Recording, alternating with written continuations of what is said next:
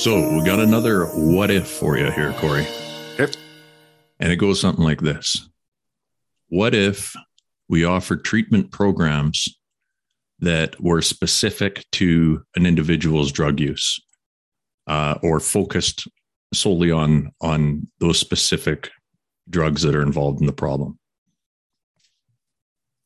I've seen, I guess, enough kind of one size fits all treatment programs to to see that that's not it's not always effective for everybody. And i've also noticed over the last i don't know whatever decade of looking at this stuff that each individual mood altering substance or it doesn't even have to be drugs it could be a, a specific behavior um, gambling sex addiction whatever they all come with their own kind of little challenges or big challenges, I should say. And they all come with different sets of, of tools that you can use.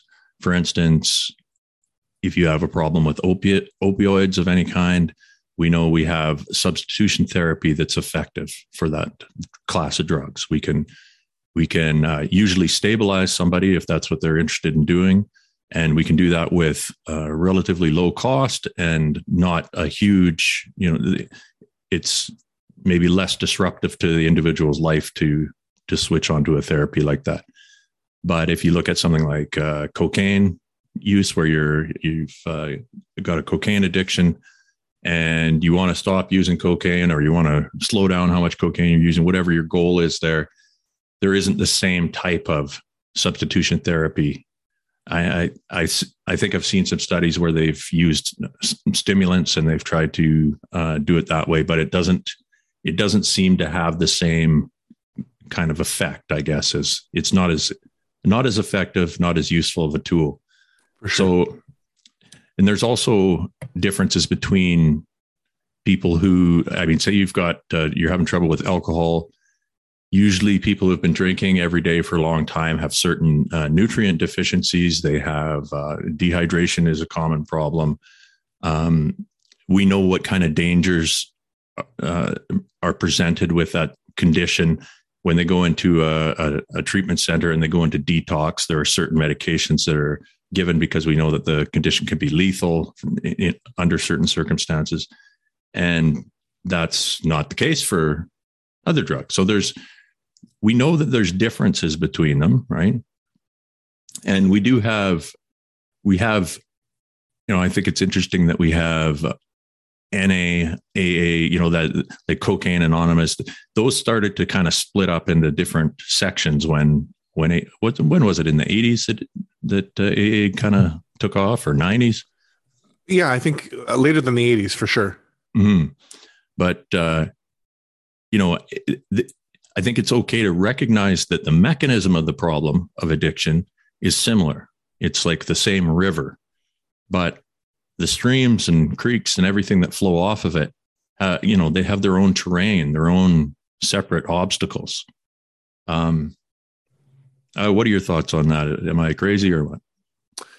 No, I don't think you are crazy. I think that the, the um, from my own experience, there's a very wide brush that is used um, in in at least in the treatment program that I was in, where they try to, or at least rather than say a brush, a very a very wide net is cast, and it sort of collects everyone into the same net, and it's like, like you said, it's like the the addiction net, but with that, it's like I remember people in my group who they got busted for coming into work hungover. Um, or for you know their their coworkers found out that they were you know partying way too hard after their after their shift, and then they'd be coming into work hard hungover. Well, it, it, it, is that person really in the same conversation as as I was? I'm not sure of that either. And and time is limited in some of these programs. The coursework is it's there's a lot of content by anyone's standards to work through for these programs. And if the content was tailored a little bit to to the individual and there were certain things that, that we could expand on you know like like with uh, some of the some of the personality traits and this is why we kind of go back to um our last discussion on the what ifs about like what if there was a, what if intake looked a little bit different so that our, the specific needs and i think you would start to see some some trends there like with perfectionist traits or with depressed traits um, or obsessive compulsive traits or whatever that may be. Like are the, are those things drivers that need to be looked at? Um and and suddenly you would you would have to have different nets out there. So you would require more more content you'd probably require more instructors or more facilitators of some of these programs. You can see where their costs would go up and it would be a, a little bit more difficult for them to manage but but yeah. in terms of what would be in terms of the value it would in my opinion definitely increase the, the value of those programs. I, I would think that there's enough evidence to at least try it. And i mean think of what what's the value of you know let's say um you know well let's we'll stick with opiates let's say you're you're a parent, your your kid's uh, addicted to some kind of opiate, Percocet, whatever, and you've got to choose between three different treatment centers, and the one is boasting a, a 70 plus, you know, well tracked. Uh, they could they have all the information readily available, transparent, where they're seeing the people come in, the people come out, and they're doing better. If you were able to move up into that range where you're you were realistically treating 70% of the individuals who come through there and and their lives were at the very least improved meaningfully and they learned something. And if you're really lucky you know they they change their they either change the way they use drugs or they stop using drugs whatever their you know whatever their preferred goal is. But i i would think at this point that people were would be willing to pay the extra money to to have that better chance of success. Yeah. And we we've got all this evidence pointing towards tailoring the the treatment to fit the person. You know, they they individualized care is what we've we always say it, but rarely implement it, or we don't implement it enough. We're seeing, like uh, I want to mention, the caduceus group format was built toward that end, right? It was built with the idea that healthcare professionals have different kind of problems, different obstacles that they face going back to work, um, stigma in the community, whatever it might be. It's not the same as it you know it is as it is for a dentist to have a cocaine problem as it is for uh, you know anybody else who's who's not in not in that field. Sure.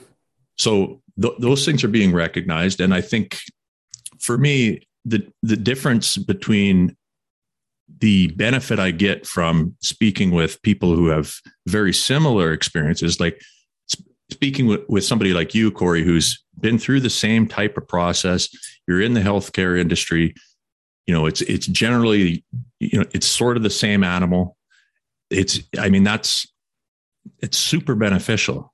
And especially when you're when you're going in and you don't, it doesn't look possible, you don't think you could do it, but to be kind of introduced to people who are doing it and they have improved their their quality of life. And so if we're doing it there then maybe and, and I looked to, to, see if there was any facility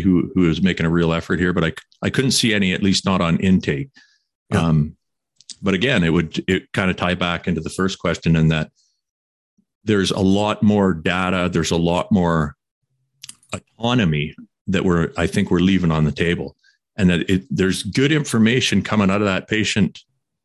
I think when they, they're in that state when they're just getting into treatment, they're very raw. They're very most people are quite honest in the, in that in that part because they're they're just out of gas. You're you're emotionally exhausted. You're spiritually wrecked. You know, you just yeah. have nothing left to hide. Really, you're, and so most of what you're saying is going to be pretty close to the to how you're it's going to be pretty close to accurate yeah so i mean if somebody's telling you you know i tried this before i tried that before didn't do anything for me uh, can we try something else even you know just having a little bit of, autonomy or like in your case where you were allowed to stay closer to your son as opposed to being sent halfway or right across the country.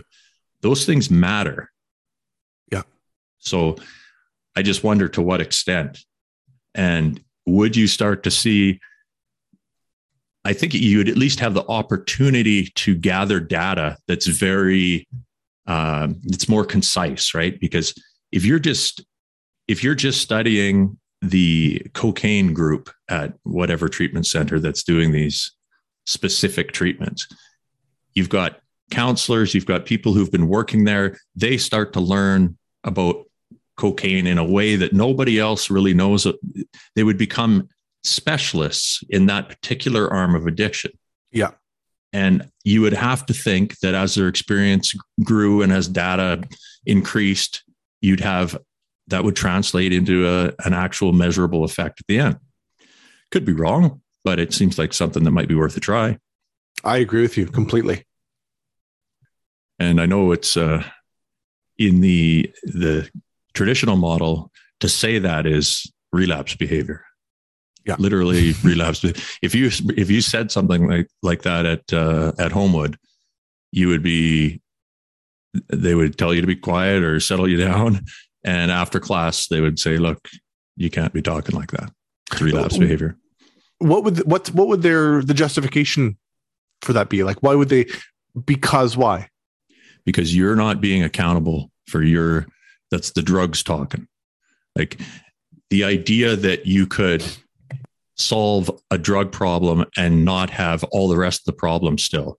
Like there's no such thing as um, walking in to that place and saying, you know what? I've partied my whole life in and out, sometimes more, sometimes less, seem to be able to do just fine with it. But I ran into this one substance and became completely, you know, I lost control of the situation. They didn't want to hear anything about that. They want you to say, I I have no I've lost control of my whole life. If you present me with any kind of drug or mood altering substance, I'll just grab it and take it like a lunatic. Gobble it up. Yeah, yeah. gobble it up because I have no control because they so they want you to give that control up. And if you attempt to display some kind of an attitude that suggests you are able to control one drug and not actively worry about other things or that one is easier to control than the other then that's madness to them right? Yeah. So, which is just yeah. It's just not the that's not, just not the case. Yes. And it, it's not the case and it's it's um and it can also be that and we're on the brink of getting into a whole other discussion here then about about the AA model and that kind of thing. But but I think all of the people that that I have met have been able to maintain a, a level of control very well for a period of time, mm. and uh, it was just life circumstances that that that changed and stresses that changed and built up and and umpteen factors that that impacted that ability to kind of stay the course for a period of time or not. Yeah. And it is, it absolutely deserves uh, saying that there are people out there who the, the, the, the situation for them is where they, they abstinence is the only way because they, they fit that bill. They fit that description. They are so interested in, in altering their perception that they will use any anything at hand. Those people exist, but they're not nearly as common as as what you know we've kind of been told, right? Sure. So so why is everybody treat being treated like that? Yeah. You know, I don't know. Again, I think you're it's it's more barriers to quality data that could be we could be taking data out of these places left, right, and center that's being left on the table. Yep, absolutely was there anything else that I had to say about that? Well, yeah, no, I mean, I just, uh, like I mentioned with Caduceus, it was, uh, I think the Caduceus groups for me have offered much more. Uh, I, it's easier for me to connect. It's easier for me to lean on my peers, and I I have more trust in them because I can. It just it seems to set up a framework of support faster if you're generally aligned in a few like your vocation matters what you do for work matters. If you're a professional and you're this the other person is the same professional that seems to matter. Gender doesn't seem to matter too much um, at least not in a like in the caduceus peer group setting but i think uh, there's also something to be said for people's cognitive abilities and people's uh, economic situation you know if i was in treatment with a wide range of people in that in that aspect right? We had yeah. people we had uh, a, a guy there who was so heavily medicated he didn't know what planet he's on. You know he's in treatment treatment for what? This guy is literally drooling in, during the presentation or whatever. He's i understand they're trying to get him through but come on. Like the guy yeah. has no chance right? And yet he's kind of he gets charged the same and processed the same and yeah it's it's weird you know at, at the same time and and i agree with you i there's i mean in our caduceus meetings there's there's there are lots of common common threads there, and the the drugs of choice are oftentimes pretty similar. Um, in some of the uh, other meetings I attend, like smart recovery meetings, it's it's much more broad, and uh, and you'll get uh, it's they're also larger meetings. You'll have say thirty people in it, so you have a, a very interesting breakdown of different people and and from different walks of life with different different backgrounds and different drugs of choice and it's a fascinating conversation to to find commonality there and to find things that similar lived experiences or similar struggles that people have.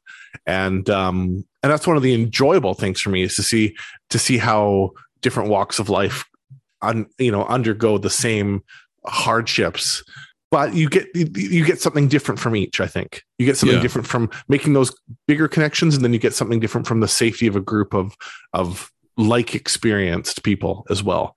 Um, whether that's in a support group model or in a in a like a treatment center model yeah i, I agree completely even with the part about uh, sometimes i'll just uh, i'll go downtown here in Kelowna and i'll i'll just go down to the there's a couple streets that have a lot of uh, mental like people with mental health issues or homeless people or uh, people who are otherwise uh, not participating in society uh, uh as the general population is.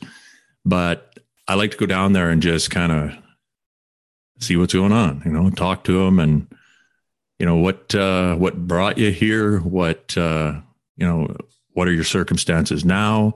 Yeah. What are you finding that anything that's being like are any of the policies on a municipal or a government level are, are they doing anything for you what's real what's not and those people you know they have very interesting backstories lots of them and it's definitely i, I actually thought for a while there we, we might try to do something like that down the road where we pose uh, some kind of a change or a question or or just maybe we go down there and and chat to people like just to you know, pick a person if they're willing to chat. We chat with them for a bit and, you know, buy them a meal, whatever.